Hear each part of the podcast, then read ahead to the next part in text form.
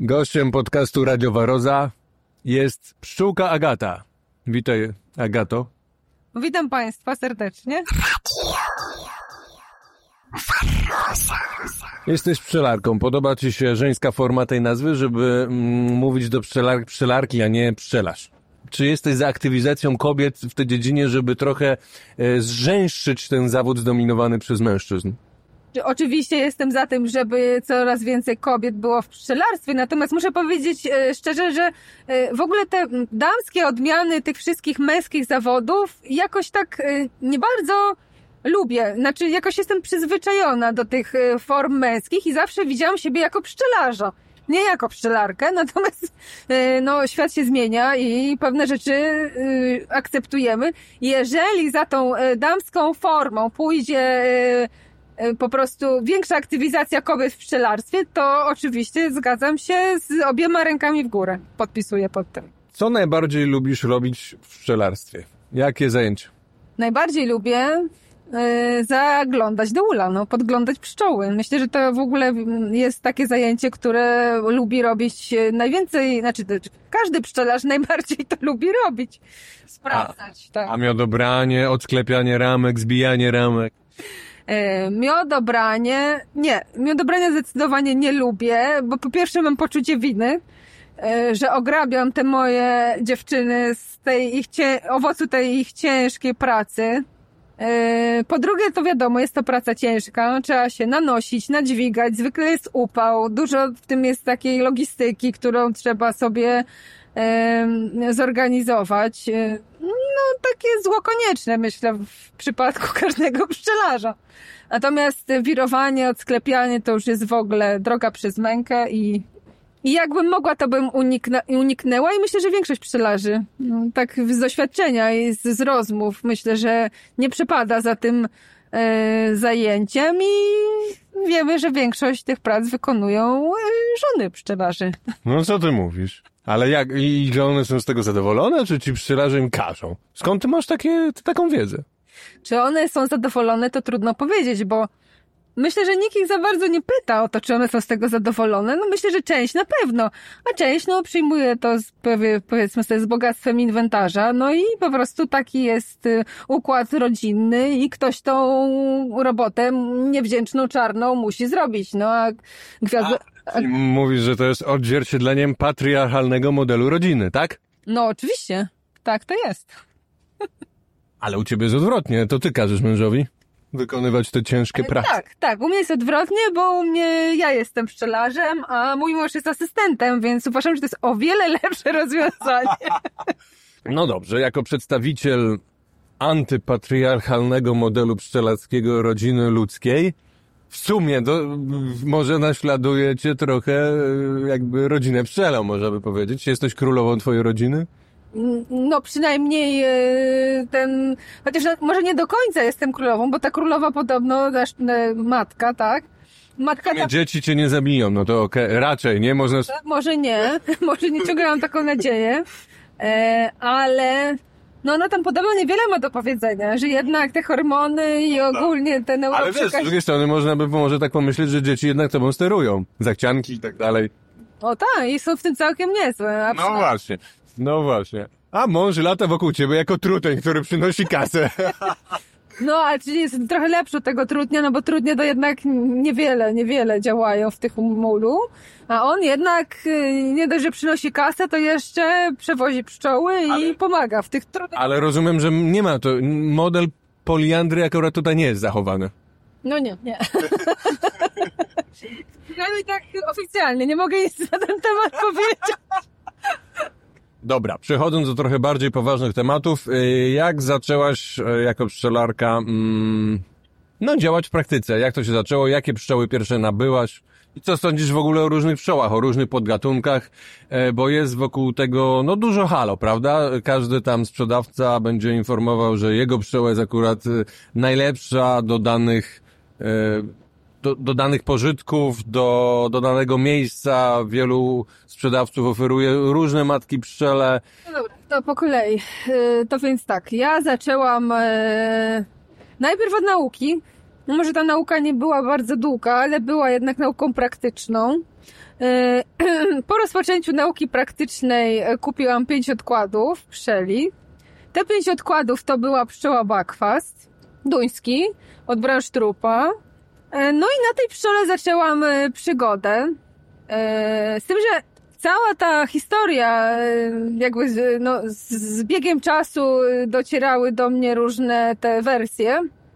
No i ja jestem dosyć ciekawa i, i, i lubię te rzeczy, różne, te, te- różne teorie sprawdzać samodzielnie, także no nie dam się przekonać argumentom, że bakwast jest zły, ani argumentom, że bakwast jest najlepszy. E, I założyłam to tak zwane zo. Może ono nie cieszy się dużą popularnością wśród y, hodowców, ani wśród pszczelarzy, chociaż pszczelarzy na pewno większej, większą. Y, ale postanowiłam sprawdzić po prostu na własną rękę i miałam, mam w tej chwili różne pszczoły, i bakwasta, i krainki, i kaukaskie pszczoły i mówiąc szczerze, a mam w tej chwili już sporą pasiekę, nie widzę jakichś specjalnych różnic, no może to zabrzmi teraz jak, jak w ogóle mm, zupełne szaleństwo, ale albo herezja. albo herezja. Ale no, widzę, że są między tymi pszczołami różnice. Jedne tworzą troszkę większe rodziny, inne troszkę mniejsze. Jedne mają wyższy instynkt higieniczny, inne mniejszy. E, są takie, co może troszkę bardziej są rojliwie, albo troszkę mniej. Ale generalnie te różnice dla mnie są po prostu minimalne i kosmetyczne. E, Czasami się zdarza, no wiadomo, młode matki są i tak najbardziej prężne, starsze są mniej, mniej e, już żywotne, więc są problemy z tym, żeby gdzieś je tam e, ekonomicznie traktować poważnie. Natomiast nie ma wielkich różnic ani w żądliwości, ani, ani w jakimś tam. Też nie stosuję żadnych, te, róż, nie stosuję różnych technik w, w utrzymywaniu tych pszczół. Nie jest tak, że do jednych podchodzę w ten sposób, a do drugich w zupełnie inny. Mm. Ale czy stosujesz jakąś selekcję? No bo ci, co stosują e, taką wersję nawet uproszczonej, coś w stylu a, a bakwasta, to by powiedzieli, że no powinnaś sobie każdego roku powiedzmy wybierać te 10% rekordzistek i rozmnażać e, głównie ich, to znaczy je też traktować jako dawcy matek i rodzin i trutni, czyli traktować jako rodziny ojcowskie, a resztę nie i w ten sposób z rak według chyba takiego konwencjonalnego sposobu myślenia z roku na rok polepszałoby ci się po głowie pszczół. Czy coś takiego wykonujesz? E, No, e, do tej pory tak naprawdę powiedziawszy nie wykonywałam, bo bazowałam głównie na matkach kupowanych i tutaj muszę e, trochę nawiązać do w ogóle do tego też problemu hodowli i sprowadzania matek e, z zagranicy. Bo według mnie to jest taka trochę dziwna sytuacja. Mamy straszną. Znaczy, jest taka presja na to, żeby kupować matki krajowe z y, krajowych y, pro, programów hodowlanych. Natomiast zadziwiającym y, jest to, że pszczelarze, mimo że te matki są refundowane, połowę tańsze, a czasami nawet bardzo i dużo zdecydowanie tańsze, y, decydują się na matki z zagranicy. I według mnie no, rynek pszczelarski, rynek ekonomiczny w ogóle jest nieubłagany. Nie ma takiej możliwości, żeby pszczelarze sprowadzali y, na własny koszt matki, które są niewarte y, po prostu i tych pieniędzy, które się nie sprawdzają i które nie przynoszą miodu, albo nie przeżywają w warunkach polskich, albo w tych ich lokalnych warunkach i się nie sprawdzają. Jeżeli pszczelarze decydują się na kupowanie pszczół i wydatkowanie dużych sumy pieniędzy, a nie znam bardziej ekonomicznie podchodzących do życia y, po prostu ludzi niż pszczelarze, to znaczy, że te matki jednak się w ich y, pasiekach sprawdzają. I, i, i y, mimo, że dotowane są matki y, jakieś lokalne z, pro, z, z programów hodowlanych, wybierają matki, które kupują o, albo od hodowców, którzy nie, nie uczestniczą w tych programach, albo sprowadzają je też z zagranicy. I, I ja też nie korzystam z produktów, ho- z, z, programów hodowlanych. I matki albo mam od pszczelarzy, którzy nie uczestniczą w tych programach, a bazują na, na różnych y, materiałach, tak, na, na krajowych i na zagranicznych, albo odhodowuję swoje matki, ale to tutaj też na zasadzie takie, że kupuję matkę reprodukcyjną i na niej bazuję, czyli wymieniam y, matki Czasami pozostawiam je na cichą wymianę, czasami zostawiam sobie matki rojowe z dobrych rodzin. też czyli uważam... bazujesz generalnie na matkach z zewnątrz, ale muszę powiedzieć, że to, co powiedziałaś, to ma pewien dysonans, bo wcześniej postawiłaś tezę, że ty nie obserwujesz u siebie żadnych zmian, że te pszczoły niczym specjalnie się nie różnią, no, ale teraz wyznałaś, że nie próbowałaś tych lokalnych. E, przynajmniej chodzi o te lokalne z oficjalnych hodowli. W związku z tym, no tak naprawdę nie poru- no nie możesz porównać u siebie na pasiece tych zagranicznych z tymi. Ja nie, nie, nie, to, są jakby dwie, dwie odrębne sprawy. E, ja nie porównuję w swojej pasiece matek lokalnych z zagranicznymi, tego nie robię. Natomiast e, porównywałam matki e, kupowane od hodowców kraińskie, kaukaskie i bakwasta. No i o ile Ale bakwa... wszystkie z zagranicy, jak rozumiem, tak? No nie, to były matki hodowane w Polsce. A czyli próbowałaś tych lokalnych hodowli. Nie, to nie były z lokalnych hodowli, to były od prywatnych hodowców, którzy sprowadzają materiał skądś, albo mają swój, albo sprowadzają z zagranicy. No więc nie No. możesz powiedzieć, czy jednak te lokalne by się nie różniły trochę adaptacją do środowiska inną, tak jak twierdzą ci hodowcy, czyli na przykład Przykładowo, rodzina by była, miała zwiększoną zdolność do zimnotrwałości, albo by była w stanie przezimować tylko na cz- czterech, pięciu ramkach wielkopolskich z mniejszą ilością miodu. No ale to są dwie odrębne sprawy. Albo porównujemy matki lokalne i matki nielokalne i według mnie wtedy nie ma większej różnicy, czy te matki pochodzą z... e, Znaczy, może różnica jest, ale granica wtedy nie jest e, żadnym tutaj e, tak, tak, taką linią graniczną.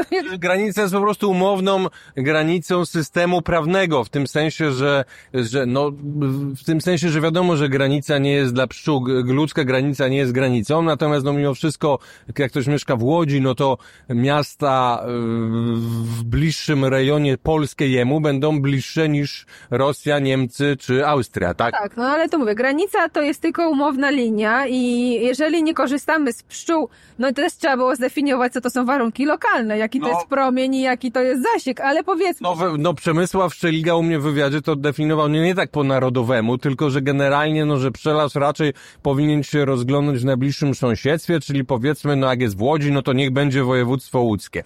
no właśnie, no więc ja nie korzystam z matek hodowanych w województwie moim yy, i korzystam z matek spoza województwa. Natomiast yy, porównywałam sprowadzane spoza mojego województwa matki różnych linii i różnych ras. I oczywiście mówię, różnice są, natomiast no, nie są one jakieś takie diametralnie y, duże, tak jak nie wiem, y, jest mm, dużo takich opinii, że jedne rabują, drugie nie rabują, jedne sobie nadają się, nie wiem, do pasieki wędrownej, inne zupełnie nie, jedne są agresywne, inne nie są, jedne są rojliwe, inne nie. No to ja tych różnic naprawdę tak na, na pierwszy rzut oka nie widzę, a jakbym się chciała im bardzo przyglądać, to może bym i znalazła, ale to naprawdę nie jest y, zjawisko, które rzutuje na moją pracę w pasiece. No, Ciekawe, czy jakbyś, może w takim razie weźmiesz ode mnie kiedyś jakąś kundelkę, matkę i zobaczysz, czy ona będzie, no nie wiem, jakoś się inaczej zachowywała. No ja nie... Ja mam wrażenie, że te moje jednak dużo miodu nie dają, ale może to jest moje, moje niezdolności pszczelarskie tutaj wy, wychodzą. To, co ja obserwuję, no ale mówię, miałem tylko jedną możliwość posiadania takiej typowej komercyjnej matki. Od Tomka Miotka kiedyś, który mi ją podarował, jak nagrywałem z nim odcinek, pozdrawiam Cię Tomek Miodek, jeśli tego słuchasz. I jak tylko się unasieniła w uliku, to pszczoły z obok zrobiły nalot, yy, dokładnie mniej więcej tak jak te pszczoły zaforkanizowane. Mm, to się nazywa uzurpacja. To zachowanie, też znane u mrówek, czyli po prostu wyroiły się na drzewo, potem wleciały do sąsiedniego ula i wręcz na moich oczach, bo odkryły, bo tą matkę jeszcze cierpiącą, umierającą znalazłem, zabiły e, obce robotnice tą nasie, unaśnioną matkę, częściowo zabiły te e, robotnice siedzące w tym uliku i przejęły ten ul, po prostu zmuszając część robotnic do pracy na rzecz nowej rodziny. Więc nie mam takiego doświadczenia, natomiast to, co obserwuję, do tego też się oczywiście może odnieść, co powiedziałem, że jakby mnie nie karmił po tym, jak przyjdzie takie pierwsze chłodzenie w lutym trochę, po tych majówkach i czerwcach, to później już się tylko zmniejszają. Nie reagują w ogóle na intensywne karmienie i tak się reagują już na przygotowanie do zimy. Więc z tego, co czytałem o innych, którzy mają bakwasta, no to jednak chyba moje pszczoły by nie pozwoliły zebrać pożytków z, powiedzmy z, z, z lipca i sierpnia. No zbyt towarowych przynajmniej. Hobbystycznym może tak. Znaczy, według mnie sytuacja wygląda z zbieraniem późnych pożytków, bo też zbieram późne pożytki, że jeżeli one są i są obfite, no to po prostu jest co zabrać i się zabiera. Natomiast jeśli... Rodzina, która się ewidentnie zmniejsza, no nie zbierze tyle, która wciąż się rozrasta. No oczywiście, no więc mówię, jeżeli masz coś w ulu, to znaczy, że ona się nie zmniejszyła. Jakby no, ten pożytek też pobudza te pszczoły do rozwoju, no jak go nie ma, no to one nie są w stanie zebrać żadnego pożytku, nic im nie odbierzesz, tak? Jeżeli długo się przeciąga... Dobra, ale twierdzi się, że karmieniem jakby się pobudza rodzinę, więc ja karmię te rodziny, które nie karmię, bo ma zapas i tą, którą karmię, ja widzę, że nie ma żadnych różnic. No bo ta, której nie karmisz, idzie do tej, co ją karmisz i je Nie, kradnie. no jak to idzie? No nie, nie idzie, nie, bo karmy powiedzmy wieczorem, tylko że rano nic nie ma. Nie, nie, no. Ale wiesz, bo było tak, że jednej, jednego sezonu coś robiłem, drugiego nie robiłem. Naprawdę ciężko jest mi zmusić, żeby rodzina we, z końcem sierpnia była duża. Okej, znaczy ja mam takie, e, też się nie do końca, znaczy może to, to, to nie to, że nie do końca zgadzam, tak, ale w, teraz wracamy z tej konferencji, jakieś tak małe przemyślenia, e, że to też nie jest prawda, e, że pasieki wędrowne to jest wywożenie pszczół na monokultury. No umówmy się, że nie wiem, no to z mojego doświadczenia wynika, że takich typowych monokultur w Polsce nie, jest zbyt wiele. To znaczy, być może w Poznańskim, tak, wielkie areały rzepaku, czy na Pomorzu, natomiast no, w Polsce centralnej, e, czy w Polsce północno-wschodniej, e, to nie jest tak, że jak mamy pole rzepaku, to już nie mamy nic więcej. I zwykle jest tak, że mimo tego przewożenia, mimo tego, że jedziemy na jakiś pożytek, to po pierwsze dostosowujemy oczywiście ilość rodzin do tego pożytku, ale zwykle jest tak, znaczy ja preferuję niezbyt duże pożytki e, towarowe, to znaczy takie, żeby oprócz tego monokulturowego rzepaku, albo nawet niech będzie igryki, było jeszcze dużo innych rzeczy, tak? E, Więc e, moje pszczoły, będąc na rzepaku, latają i na sady, i na, i na e, kwitnące w okolicach łąki. E, Nie do końca jestem przekonana, że to zawsze musi być związane z tym zupełnym zubożeniem tej bazy pyłkowej. Ktoś tak twierdzi? No, no, no, no dzisiaj usłyszeliśmy, że pasieka wędrowne to są monokultury. Po pierwsze, są to monokultury i zubażamy pszczoły w dobrej jakości pyłek, a po drugie, że natychmiast musimy je nakarmić e, substytutem białkowym. Także no to dzisiaj usłyszeliśmy. A to mówił producent substytutu, czy nie? Też. Ale nie tylko. Nie tylko. E, No więc to po pierwsze, myślę, że zawsze można wybrać taką sytuację, żeby jednak znaleźć e, takie miejsce, może nie zawsze, ale no, są takie możliwości i po prostu ja z nich korzystam, żeby pszczoły stały tam, gdzie mają jakiś wybór. I nie zdarzyło mi się, żeby te pszczoły, nie wiem, umierały z głodu pyłkowego, ale to właśnie dlatego, że jeżdżę z tymi pszczołami, bo jak nie jeżdżę, to mam bardzo ograniczony dostęp do pyłku. No może są takie miejsca, gdzie ten dostęp jest nieograniczony, ale według mnie właśnie przemieszczanie się z pszczołami Czy powoduje... masz tak ograniczone, że miałoby problem z przeżyciem, czy po prostu z zebraniem e, towarowych e, porcji miodu? No nie z, przeżyciem, nie z przeżyciem, tylko właśnie z jakością, e, z jakością tego życia, nie? Czyli nie miałyby dostępu do tego zróżnicowanego pyłku. A w momencie, kiedy jeżdżę, no jeżeli mamy na przykład okres kwitnięcia gryki, to w tym czasie no niewiele już mamy w przyrodzie. Jeżeli nie postawimy pszczół na gryce, no to one się zaczynają ograniczać w czerwieniu i po prostu mamy koniec, tak jak mówisz, no u ciebie się kończą pożytki i pszczoły zaczynają ograniczać matkę w czerwieniu, ograniczają liczebność rodziny i, szykują się do zimy. Jeżeli chcesz zebrać pożytek jesienny, no to jeżeli one nie podróżują i nie mają dostępu do tych innych źródeł pyłku, no to na jesieni nie będą gotowe do tego, żeby skorzystać z nawłoci czy z czegoś innego. Jasne, mi tylko chodziło, że jeśli im symulowałem pożytek, to nie zauważyłem różnicy osobiście. No bo symulowałeś, no. Może to kwestia tego, to prawda. Po prostu wyczytałem w mądrych książkach, że symulowanie symuluje pożytek. Stymulowałeś i stymulowałeś, a one nie dały się nabrać. No. To, ale to z tego wychodzi, że symulowanie no, nie jest do końca symulowaniem, tylko marnym substytutem. No ale jak dzisiaj słyszeliśmy, one nawet yy, nie przyjęły do wiadomości, tam murarka ogrodowa nie przyjęła do wiadomości, że dobrym rozwiązaniem do rozmnażania się jest ul styropianowy, dopóki nie zasymulowali i nie, nie upaprali go błotem, bo No, to trochę co innego, ale... no, a, a mimo wszystko była oporna. No także no, pszczoły też mają swój rozum. Natomiast na pewno pszczoła bakwas, ja nie mówię, że nie ma różnic, tak? Pszczoła bakwas się mniej ogranicza w czerwieniu, ale też te pszczoły bakwas w tej chwili hodowane są przez rozmaitych hodowców na całym świecie. Oczywiście wszystko wrzucamy do jednego worka, nazywamy to bakwastem. To są różne mieszanki różnych linii, różnych ras. I efekty też są bardzo różne. Możemy mieć taką pszczołę, która nie będzie się w ogóle ograniczała w czerwieniu i która przy ustaniu dopły, do, jakby dopływu białka czy, czy, czy w ogóle pożytku zacznie mieć bardzo duże problemy z y, przeżyciem, bo będzie miała niski instynkt higieniczny, nie będzie, nie, będzie tych pszczół dużo, a może być taka, która jednak ten instynkt higieniczny ma na wysokim poziomie i ograniczy matkę w czerwieniu, nie będzie taka rozbuchana i wcale nie, nie będzie powodowała takich problemów, jakie się im przypisuje. Okej, ale jakie w takim razie te no pragmatyczne wnioski wyciągasz z tych swoich obserwacji? Jest tak i co z tego? No jest tak i co z tego? No to po pierwsze to z tego, że ja bazuję na pszczołach, które się po prostu u mnie sprawdzają. Znaczy wszystkie je traktuję tak samo i być może to jest tym mianownikiem, który powoduje, że one się wszystkie w jakiś tam sposób yy, sprawdzają. No, ale mówisz, że to bazujesz na dokupowanych matkach, no to nie jest, skoro nie prowadzisz własnej populacji, no to nie jesteś w stanie tego sprawdzić, bo co chwilę masz inne.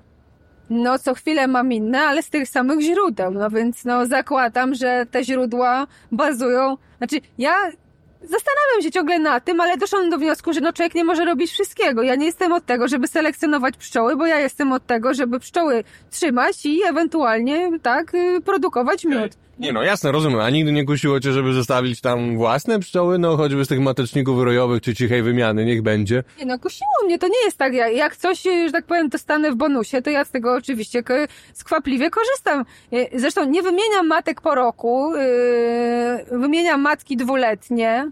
I jeżeli y, w międzyczasie dojdą do wniosku, że wymienią sobie same matkę, to oczywiście zostawiam ją. Stosuję znakowanie matek, więc wiem, w jakim one są wieku. Jeżeli same wymieniają matki, to jestem z tego bardzo zadowolona i pozwalam im na to. Jeżeli są matki rojowe, też się chętnie zatrzymuję. Nie mam jakiegoś takiego problemu. Nie do końca jestem przekonana, że matki rojowe to po prostu jest najgorsze zło. To jest naturalny instynkt pszczół. Czasami przez zaniedbanie, czasami przez e, zagapienie. Dochodzi do wyrojenia się pszczół. I wtedy, jeżeli mamy, jeżeli są u mnie te mateczniki, bardzo chętnie sobie rozdysponowuję. Wcale nie kończy się to tym, że wszystkie pszczoły mi się roją. Nie ma takiego efektu. Wystarczy je przypilnować, zrobić wcześniej odkład, poluźnić trochę rodzinę za nim. Wiadomo, że na te rodziny trzeba szczególnie zwracać uwagę, ale to nie znaczy, że na inne nie zwracam uwagi. Jakby wszystkie traktuję z taką samą podejrzliwością i to się sprawdza. Co sądzisz, zmieniając temat, mm, o środowisku pszczelarskim w Polsce? Mam na myśli teraz ludzi. Czy jest ono dobrze zorganizowane? Czy pszczelarze są dla siebie przyjaźni? Myślę, że środowisko pszczelarskie w ogóle jest bardzo trudne. No, znaczy, mm, nie tak y, znowu dużo czasu y, jestem w środowisku pszczelarskim, bo O, to, to ile jesteś pszczelarką? no właśnie ja jestem pszczelarką, będzie chyba 7 lat, tak myślę. Użyłaś formy, także zaczynasz się przyzwyczajać. Dość żeńszczonej formy. Tak, tak. No, więc wydaje się, że ta, no jest to 7 lat i, i no, na początku wydawało mi się, że to trochę będzie inaczej. No, życie, jak wiadomo, wszystko weryfikuje. Bardzo podzielone jest to środowisko, pełne antagonizmów, pełne sprzeczności. Myślę, że mocno zadufane w sobie. Eee, chociaż oczywiście, no to tak zawsze się mówi, tak? Jeżeli mogę mówić o środowisku, to tak mówię, natomiast no potem spotykamy posz- poszczególnego pszczelarza, jeden jest taki, drugi jest taki. Eee, myślę, że e, pszczelarze do tej pory e, nie pogodzili się z, ze sprowadzeniem ich do funkcji rolnika. Mają z tym bardzo duży problem i nie chcą się z tym pogodzić. Chętnie korzystają z dotacji. E, W wielu przypadkach jest to w ogóle najważniejszy punkt programu pszczelarstwie, natomiast no, Mm, Cały czas y, uważają, że spełnią bardzo ważną funkcję y, w, w przyrodzie, no, w całym ekosystemie i zawsze za, za, zasłaniają się tą funkcją y, zapylania i usiłują przez to udowadniać, że ta ich funkcja jest zdecydowanie ważniejsza niż y, każdego innego rolnika. Nawet dzisiaj na konferencji słyszeliśmy takie porównywania do bydła rogatego i, em, i trzody chlewnej. Mm, Jakoby to było fuj przemysłowe, natomiast pszczelarstwo y, tak, natomiast no, no część pasiek i lwią część pszczelarstwa chyba można nazwać przemysłowym chowem, przemysłowym chowem zwierząt. Czy wydaje mi się to dosyć oczywiste, jeżeli człowiek za cel utrzymania pszczół przyjmuje y, zebranie miodu, no to nie różni się to specjalnie od żadnego innego y, aspektu rolnictwa. No, Tak, ale chodziło mi teraz o intensywność tego, że można też z, po prostu spokojnie znaleźć no, pasieki przemysłowe. No, może w Polsce mniej, no ale na świecie no to już bez problemu. Kanada, USA, ale i w Polsce. Na pewno tych pasiek jest coraz więcej, yy, ludzie się z tego utrzymują, pszczelarze z tego żyją. No nikt tam nie, nie, nie myśli za bardzo wtedy o tym, czy ta pszczoła tam naprawdę jest zadowolona w tej pasiece, czy niezadowolona, ile ona tego miodu przyniosła, ile nie przyniosła, czy ona ma na zimę, tylko po prostu podchodzimy do tego mocno pragmatycznie, tak? Pszczoły muszą być zadbane w takim stopniu, żeby przynosiły dochód.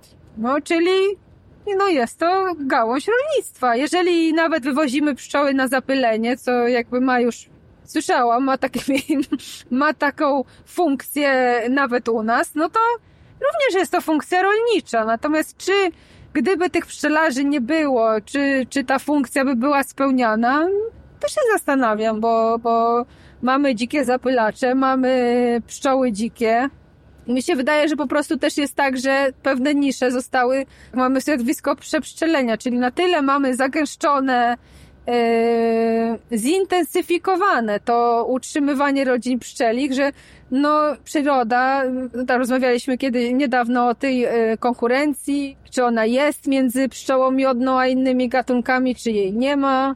Yy, Natomiast przyroda nie znosi próżni i myślę, że gdyby akurat w danym miejscu zabrakło pszczół miodnych, y, jakoś ta luka zostałaby wypełniona. Zresztą w naturze no, pszczoła miodna nie występuje w takim zi- zintensyfikowaniu i nigdy y, tam, nie wiem, były te badania chyba Tomasz Siliego między. Siliego, tak, że one tam, nie wiem, to trzy kilometry są jedna od drugiej. Tak jest, tak jest. No. Tak jest, no więc faktycznie trudno e, na pasiece 80-dniowej mówić, że to ma coś wspólnego e, z dziko występującymi pszczołami. Ja myślę, że trzeba być uczciwym, no, wobec siebie. No, jeżeli mówimy o, o pszczelarstwie, jeżeli ja mam 80 rodzin pszczelich i trzymam je na platformach i wywożę je na pożytki i jedna stoi od drugiej w oddaleniu e, 10 centymetrów, no nie będę e, nikomu wmawiała, że robię to dla dobra e, przyrody i ekosystemu. To jest wyłącznie mój sposób e, zarabiania. Okej, czyli jesteś tutaj uczciwą pszczelarą. Jestem uczciwa. To nie znaczy, że ja o te pszczoły nie będę dbała, ale też będę dbała o nie w takim wymiarze, jaki mi się wydaje słuszny, nawet niekoniecznie biorąc pod względ, jakby biorąc pod uwagę zwrot ekonomiczny, tak? Ale mam jakieś tam wytyczne. Yy, tak samo jak w stosunku do wielu innych gatunków zwierząt, które utrzymuję.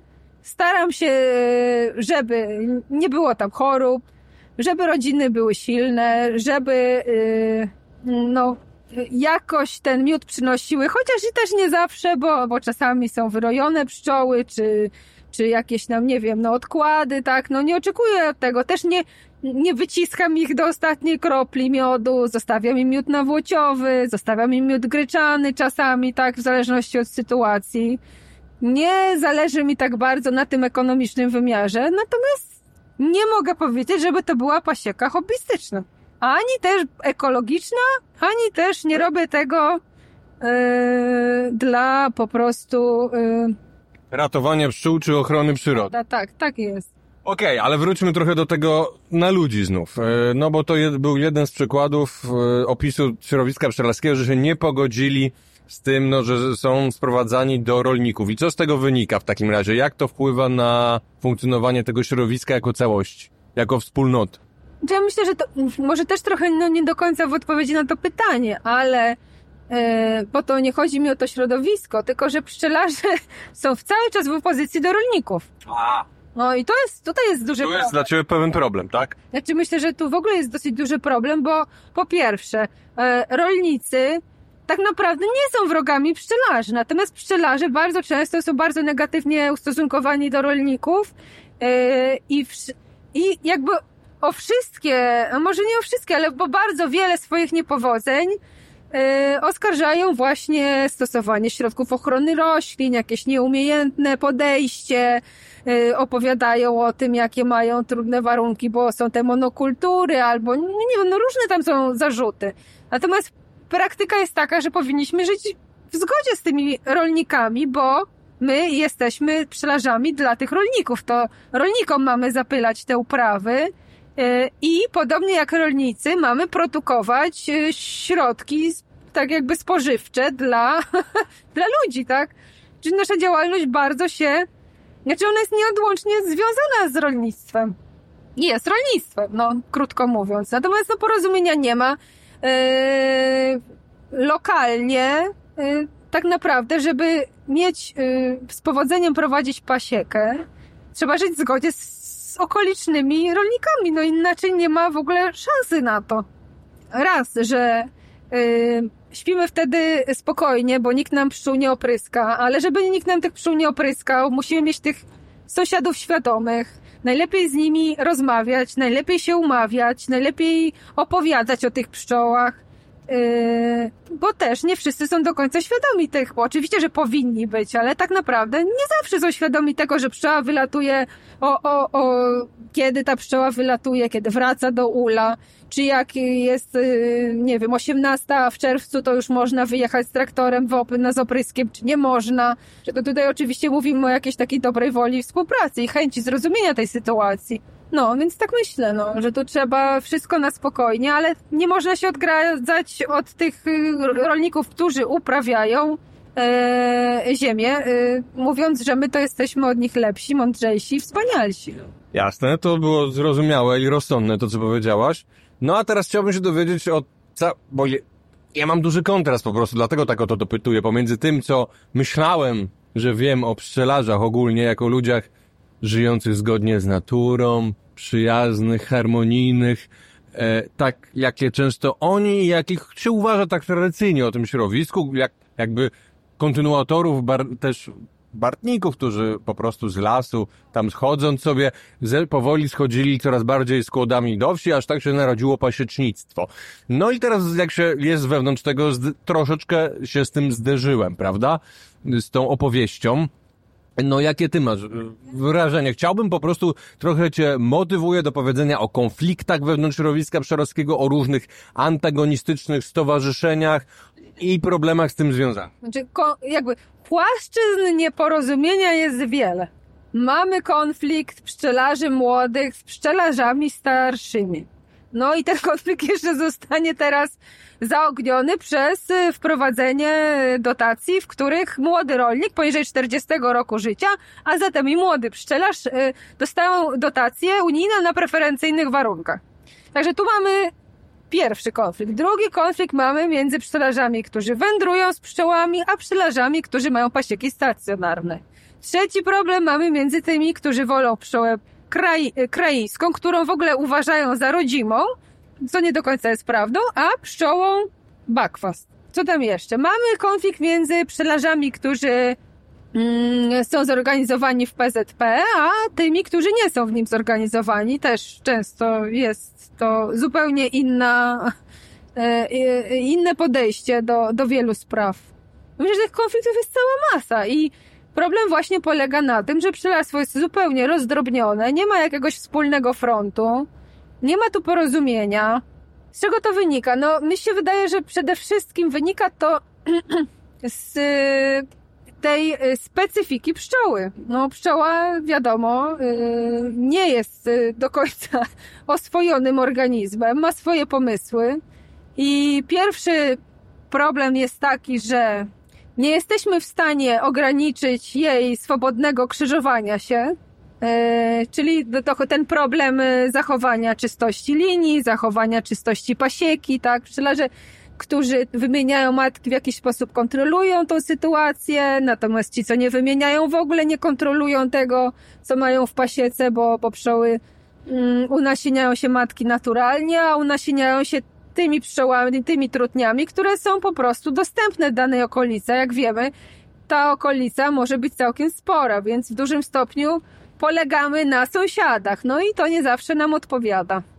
Natomiast drugą płaszczyzną konfliktu jest to, że pszczoła efektywnie przynosi miód no, maksymalnie w, w granicach dwóch kilometrów i jesteśmy do tych dwóch kilometrów po prostu przywiązani i w zależności od tego, z kim sąsia- sąsiadujemy, czy jest to inny pszczelarz, czy jest to y, pasieka wędrowna, która przyjechała do nas w odwiedziny, no mamy z tym też swojego rodzaju problemy i nie da się ich uniknąć w żaden sposób. Czyli znowu wracamy do po prostu personalnych y, konfliktów, które wynikają, no, są nieuchronne po prostu. Jeżeli y, pszczelarstwo będzie dalej wyglądało tak, jak wygląda, bo mówię, no jeżeli nie będzie jakichś unormowań prawnych, ja nie mówię, że jestem za nimi, tylko że po prostu póki ich nie ma w Polsce, to te konflikty są i będą. Okej, bo właśnie chciałem o to dopytać, bo niektórzy, w tym na przykład Przemysław Szeliga, nie wiem czy słuchałaś rozmowy e, ze mną e, z tym, z nim, czyli e, prezesem Stowarzyszenia Hodowców Matek Pszelich, no miał różne pomysły związane z regulacją, ale nie jakby tylko jego autorskie, tylko trochę przenoszące pomysły z innych krajów zachodnich, czyli cywilizowanych na sposób zachodni. To choćby Szwajcaria, prawda, Niemcy, Francja, no właśnie, że pewne regulacje, no skoro nie ma możliwości e, tutaj innego rozwiązania tych konfliktów, no to po prostu powinny wejść jakieś cywilizowane regulacje. No więc co ty na to? Nie wiem, tak moje doświadczenie uczy, że te cywilizowane regulacje, no nigdy się tak nie sprawdzają, zobaczyć. Może nie, nie sprawdzają. Często Znaczy, przynoszą... nigdy, no. Regulacja związana e, z prędkością na drodze też się nie sprawdza według ciebie? No nie zawsze. Nie zawsze, no ale no... Odpowiada, tak, ale no yy, mówię, że te, te, te odgórnie narzucone regulacje, no nie zawsze wychodzą na korzyść, no taki, no nie zawsze. Natomiast no nie mogę powiedzieć, że one są złe, bo po pierwsze nie mam pojęcia o tym, jakie są regulacje prawne za granicą i nie mogę się o tym wypowiadać, natomiast one na pewno w jakimś tam stopniu funkcjonują, o ile spełniają warunki. Ja też się trochę obawiam, że wiele rzeczy przeniesionych na grunt yy, yy, nasz yy, z zagranicy, no one po prostu mogą się nie sprawdzić, tak? Z jakichś tam po prostu różnych powodów, nie? Między innymi tego naszego polskiego charakteru, który zawsze tam szuka dziury w całym i usiłuje zrobić to po swojemu. No nie wiem, czy to się udało. Ale być może byłoby to jakimś rozwiązaniem, no bo te animozje naprawdę są nieprzyjemne. E, i tak naprawdę no nie dają, tak no, no działają na naszą niekorzyść, no. Yy, ja bym wolała, może tak, ja bym wolała yy, wiedzieć, gdzie mogę pojechać z pszczołami, znaczy może bym, może bym wolała. Wolałabym wiedzieć, że nikt mi tam tych pszczół nie podpali, nie ukradnie, że mogę je tam zostawić, że działam zgodnie z prawem, że to wszystko jest fajnie. Ale być może w moim przypadku by się to nie sprawdziło, gdyż na przykład okazałoby się, że to miejsce mi nie odpowiada, albo inni dostali lepsze. No nie wiem, no nie, trudno mi teraz tak naprawdę to nawiązuje do sytuacji na Nowej Zelandii, tak, gdzie mamy podzielone e, pasieczyska i, i tak naprawdę każdy tam ma swój kwadrat, w którym może te pszczoły postawić. Ale no każdy mechanizm niesie ze sobą jakieś zagrożenia, tak? Jedni mają pierwszeństwo, inni nie mają pierwszeństwa, jedni wybierają lepsze miejsca, inni gorsze. No w tej chwili niewątpliwie mamy taką wolną Amerykankę, no mówię tutaj, mówimy o tych pasiekach wędrownych. Yy, I tak naprawdę, no, trzeba mocno tam yy, pilnować swojego kawałka, bo inaczej sta, zaraz z powodu... Też jest dla mnie dziwne, że mamy... tak- Rozumiem, że znaczy, pi- m, czyli jak rozumiem jest niemalże sytuacja bliska bl- dzikiego zachodu, czyli, czyli że gdyby u nas było powiedzmy tak liberalne prawo jak e, w niektórych stanach w, stan, w USA, to wręcz pszczelarz by po prostu z dubeltówką musiał bronić swojego terenu, tak? No mogłoby tak być. No tam na, nie wiem, tam gdzie ja jeżdżę na, na Mazury, tak, y, to, to jest dokładnie taka sytuacja. Jest wolna Amerykanka, przyjeżdża bardzo wielu pszczelarzy, kto pierwszy, ten lepszy. Yy, No i są różne problemy, tak, personalne, niepersonalne. Natomiast Rozumiem, że, e, że to, co czasami czyta się w mediach, na przykład w pasiece, e, e, w newsach o tym, że, że prawdopodobnie, znaczy, że, że zatruto nagle pewnej nocy komuś dużą pasiekę, no to można, pod, czy twoim zdaniem można podejrzewać, że to zrobił z jakichś nienawistnych powodów inny pszczelarz, na przykład z powodu takich konfliktów, o jakich mówisz. Podejrzewać, to zawsze można. No to wiadomo, że albo to zrobił rolnik, któremu nie odpowiada. Chociaż no, różne są rzeczy. Można, tutaj mamy konflikty też i z mieszkańcami, którzy nie życzą sobie, żeby pszczoły latały koło ich działki e, i z e, rolnikami, którzy nie życzą sobie pszczół, bo na przykład wolą w tym miejscu e, mieć swobodę w stosowaniu tak pestycydów. No, różne się zdarzają sytuacje. Niemniej jednak pszczelarz też jest podejrzany i to bardzo często niestety się sprawdza. Natomiast y, ja jeszcze chciałam powiedzieć o czym innym, że e, w tym całym, w tej całej wolnej Amerykance, tak, o czym mówię, i o tych e, konfliktach pasiek stacjonarnych i, i wędrownych, no ja wypracowałam sobie taki po prostu sposób postępowania. No uważam, że jest to jakieś takie szukanie wyjścia z sytuacji. Może nie jest najlepszy, no ale na przykład ja się nim kieruję. Mianowicie zawsze rozmawiam z właścicielem uprawy. Czyli nie stawiam pszczół e, na polu sąsiadującym z uprawą, nie stawiam e, tych pszczół e, u sąsiada, tak? Tylko uważam, że jeżeli rolnik obsiewa jakieś pola, no to należy rozmawiać z tym rolnikiem. On wie, co wysieje, on wie, jak będzie stosował opryski, wie, jakie ma areał. Jesteśmy w komitywie, tak, w kooperacji i ja tam przywożę pszczoły i stawiam na tym polu. No i jeżeli wtedy pojawia się ktoś, kto przyjedzie i postawi pszczoły obok namiedzy, no uważam, że to jest takie... e, No, z etyką pszczelarską nie ma to nic wspólnego. No ale skoro nie ma tej regulacji, to, to może i nie mo, i no nie możesz mieć pretensji, że robi to, co jest legalnie dozwolone. No więc ja do niego, znaczy, nig- pretensje mogę mieć, natomiast wiadomo, że on nie, nie, No, no możesz właśnie- mieć, ale, ale to, je, no dobrze, możesz mieć, ale czy to jest skuteczne, bo, bo w momencie, kiedy, e, e, w momencie, kiedy można rozwiązać e, konflikt międzyludzki bez tych regulacji, to wtedy jest sens dogadywania się, ale ty postawiłaś tezę, że to jest już tak trudne, że się nie da, no więc w sumie no, no to, to, to już zaczyna trochę przypominać właśnie jeżdżenie na przykład po, po, po drodze zamieszkałej 140 na godzinę, nie? No w sumie też, gdyby nie było, no to też by trudno komuś zakazywać, skoro robi to, co można, nie? to znaczy tak, wydaje mi się, że z logicznego punktu widzenia Bo, jest przepraszam, bo, bo, bo w naszej przynajmniej kulturze, prawda, zachodniej, no posługujemy się, o ile wiem, historycznie, a nie jestem oczywiście specjalistą od prawa, ale pewnym tradycją rzymską, czyli nic, co, zak- wszystko, nic, co nie jest zakazane, jest dozwolone. Tak. Znaczy, po prostu tutaj jakby działa trochę, yy, w mojej sytuacji, działa trochę po prostu zwykła logika. No jeżeli ja postawię pszczoły, a potem przyjedzie ktoś i postawi pszczoły obok, no to ani ja nie będę miała ekonomicznego wyjazdu, ani ta druga osoba.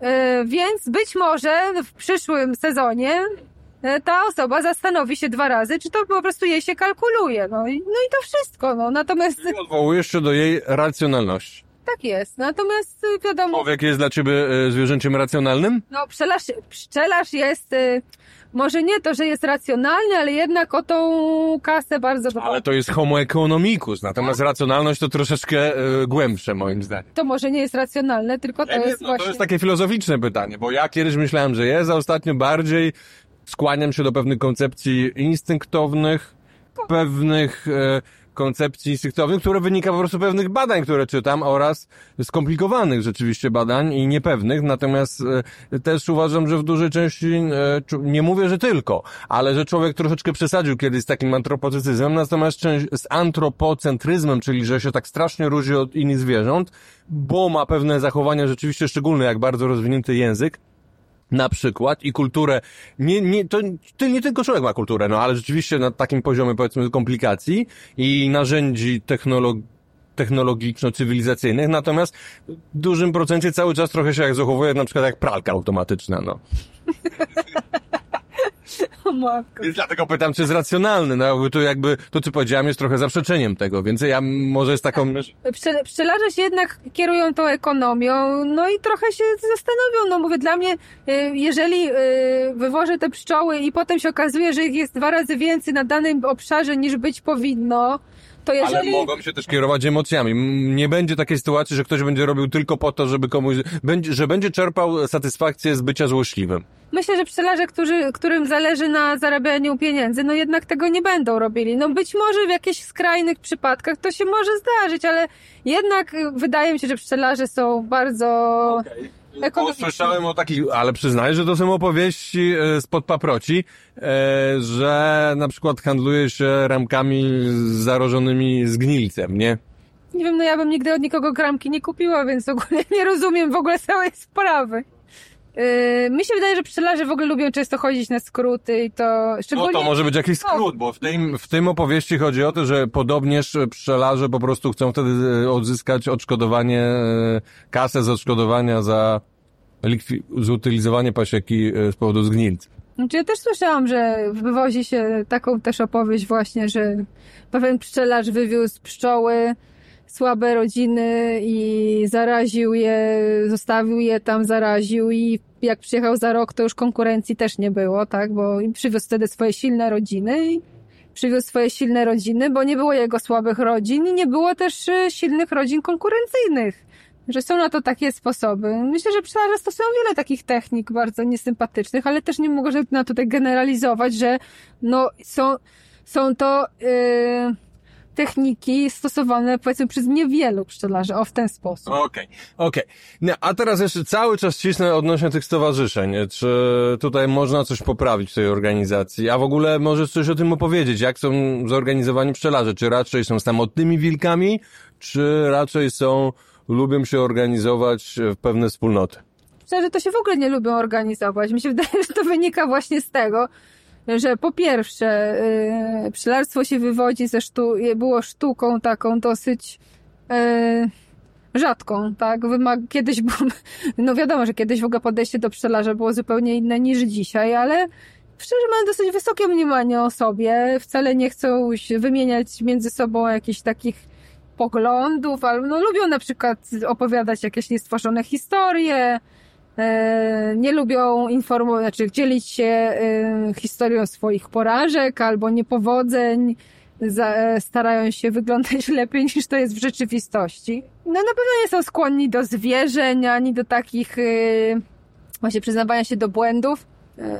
Dużym, no może nie wiem czy w dużym, no tak, mu- teraz to takie, musiałabym, żeby się wypowiedzieć tak naprawdę, to musiałabym znać bardzo wielu pszczelarzy. Ja tak bardzo wielu pszczelarzy nie znam, więc Wiesz, no myślałem, że skoro jesteś wiceprezeską Polanki, to znasz wielu. no problem polega na tym, że może oni słyszeli jak ja się nazywam, a ja ich na oczy nigdy nie widziałam, bo właśnie na tym to polega, że, że tutaj e, główną rolę podejrzewam odgrywa czynnik ekonomiczny, znowu, to znaczy do stowarzyszenia się przychodzi po to, żeby korzystać z dotacji, natomiast e, liczba osób, które mm, mają poza tym celem jakiś inny, na przykład poznanie innych pszczelarzy, wymianę poglądów, poszerzania swoich horyzontów, pogłębiania wiedzy, no to myślę, że może jest 10%.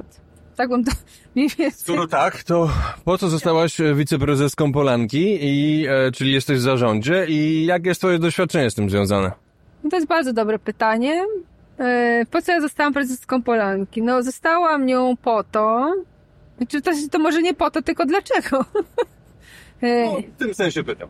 E, No więc kolejki kandydatów nie było. Od tego trzeba zacząć. Po drugie, no troszeczkę inaczej to sobie wyobrażałam niż to ma miejsce w rzeczywistości. Myślałam, znaczy jakby ja realizuję pewne swoje założenia, tak? Chciałam mieć... Ale możesz o nich opowiedzieć, bo przecież my ich nie znamy. no więc właśnie mówię, chciałam mieć powiedzmy bezpośredni dostęp do, do wiedzy. Co prawda, no nie będąc prezesem Polanki, również y, mogłabym mieć do niego dostęp, no ale wiadomo, nie oszukujmy się, że y, Polankę znają wszyscy i jak się jest wiceprezesem, to więcej jest tych y, znajomości. Y, Łatwiej y, rozmawiać jest też ze światem naukowym i wymieniać jakieś poglądy i mówię, ten, ten, ten lepszy jest dostęp do tej informacji, do wiedzy. Natomiast myślałam, że być może z tego punktu siedzenia będzie można mieć jakiś wpływ na to, co się dzieje w tym świecie pszczelarskim. No, na razie, po roku prezesury, wydaje mi się, że to było tylko złudzenie. Środowisko jest bardzo podzielone. traktowane marginalnie przez Ministerstwo Rolnictwa. Nie ma jakiegoś e, jednolitego frontu, a pszczelarze głównie skupiają się na tych dotacjach. Dużo jest rzeczy, które byśmy może chcieli zmienić, ale nie ma żadnego odzewu e, z tych, od tych e, instytucji, które mogłyby w tym celu poczynić jakieś kroki. Jak rozumiem, sugerujesz, że, a, a, czy raczej przedstawiasz według Ciebie fakty, jakie są e, z Twoich obserwacji, że pszczelarze, organ, głównym celem organizowania się pszczelarzy jest grupowe, ułatwione, czy raczej wcześniej jedyne możliwe pozyskiwanie pieniędzy z dotacji. Czy e, pogłowia, czy, czy sprzętu pszczelarskiego z dotacji, tak? No tak było, no w tej chwili to się powoli zmienia, ale tak naprawdę, no te dotacje, które tak naprawdę sponsorują dotacje, które spowodowały wzrost e, cen sprzętu, które trafiają głównie do kieszeni producentów sprzętu i no nie tylko sprzętu, też i producentów odkładów, tak, czyli powiedzmy w pewnym stopniu też i do pszczelarzy. Natomiast no ogólnie y, one były dostępne tylko przez y, organizacje pszczelarskie i nie oszukujmy się, to był ten cel, który po- jakby przyświecał 90% pszczelarzy, którzy do tych organizacji, a przynajmniej do naszej organizacji przystępowali. I dlatego ci ci pszczelarze no, nie uczestniczą w żaden sposób aktywnie w życiu tego stowarzyszenia, wyłącznie korzystają z dotacji. I dlatego ich nie znam. Z imienia i z nazwiska to może jeszcze bym sobie przypomniała, ale jak kto wygląda, to już nie. Rozumiem, a powiedziałeś, że tak to było, czyli coś się tutaj zmieniło? Zmieniło się o tyle, że w tej chwili y, ministerstwo zmienia nieco formułę dotacyjną. Co z tego wyniknie, tak naprawdę nikt nie wie, gdyż ta formuła powinna być już dawno y, opublikowana. Dalej nic nie wiadomo. Nie wiadomo, czy te w ogóle te dotacje w tym roku zostaną w ogóle uruchomione. Nie wiadomo, jak duży, y, dużą ilość pszczelarzy obejmą. Nie wiadomo, jakie będą procedury przystępowania do dotacji ani w obrębie Związku Pszczelarskiego, ani bez udziału Związku Pszczelarskiego, bo w tej chwili można z dotacji teoretycznie będzie korzystać z wolnej stopy przez e, Agencję Restrukturyzacji i Modernizacji Rolnictwa. Ciągle nic nie wiem. No dobrze, to powiedz ostatnie pytanie. W takim razie, po tej sporej dawce pesymizmu, jak, jak jawi Ci się przyszłość, najbliższa przyszłość polskiego pszczelarstwa? No i teraz mam optymistycznie. Nie, tego nie powiedziałem. Możesz jeszcze bardziej głębiej pojechać w dół. Nie wiem, no dla mnie to są, no istnieją pewne jakby trochę sprzeczności, to znaczy już sygnalizujemy, że ma miejsce duże przepszczelenie, a jednocześnie cały czas e, obowiązuje narracja w mediach, w ministerstwie na e, powiększanie pasiek, na powiększanie ilości pszczelarzy, e, na, e, no tak, no przede wszystkim na to. E, a tutaj należałoby się zacząć zastanawiać, e, co z tego wyniknie, bo wchodzi do pszczelarstwa wiele osób, które e, nie mają e, żadnego doświadczenia praktycznego. Wchodzi do pszczelarstwa wielu amatorów, ale nie tylko. Wchodzą ludzie, którzy usiłują z tego pszczelarstwa przeżyć i wiadomo, że no tutaj jakby ekonomia jest jedna. Im więcej będzie tych pszczół, tym bardziej nam się skurczy baza pożytkowa i tym mniej tego miodu będzie. Zresztą kiedyś tak się zastanawialiśmy, że jedna rodzina pszczela, każda rodzina pszczela spożywa no, no, nawet załóżmy 80, 100 kilo miodu rocznie. Dopiero nadwyżki zostają e, dla pszczelarza. E, pszczelarz, który dobrze, dobrze gospodaruje dużą pasieką, jest w stanie z jednej rodziny mieć 50-80 kilo. Pszczelarz, który kiepsko gospodaruje pasieką, jest w stanie mieć z tego rodziny, wi- wiadomo, że o wiele mniej tego miodu, tak? Więc e, bardziej sensowne z ekonomicznego punktu widzenia, zabezpieczenia tej ilości miodu dla e, naszego społeczeństwa, wypadałoby propagować jednak tych pszczelarzy, którzy mają wydajne pasieki, a nie tych, które mają tych pasiek, tych pasiek dużo, znaczy dużo tych pszczół, ale za to nie ma z nich miodu. Natomiast jak popatrzeć na... Oj, się pojechałam. Kurczę. Natomiast jeżeli spojrzymy na e, aspekt, powiedzmy w cudzysłowie, ekologiczny, to należy propagować sytuację wręcz odwrotną. Powinniśmy mieć bardzo rozstrzelone, bardzo małe pasieki. Jak jeszcze widzę to pszczelarstwo? No, wydaje mi się, że na razie to nie ma jakichś szans na zmiany. mm, mieliśmy nadzieję na zmianę, mm, na duże zmiany w e, programach dotacyjnych, e, na przez, znaczy jakby na dotacje do ULA. W tej chwili te dotacje do ULA raczkują. E, W zasadzie w systemie niewiele się zmienia. No i zobaczymy, no to, że pierwszego, to, to, że pszczoły oblatywały się 1 stycznia, no jakoś nas bardzo nie optymistycznie nie nastawia do tego sezonu. Zobaczymy, co będzie. Mm, Myślę, że myślę, że znowu zwyciężą ci, co są rzetelni i dbają o swoje pszczoły, a ci, co czasem im się udaje albo nie są z nimi do końca uczciwi, no będą mieli kłopot. Bardzo dobre zakończenie. W takim razie, cóż, no dziękuję Ci, pszczółko Agato. Mimo wszystko owocnej wiceprezesury i miłego pszczelarzenia w roku 2023. Dziękuję bardzo. Tobie również życzę owocnego pszczelarzenia, choć wiem, że polega ono na czym innym. Radio Barroso.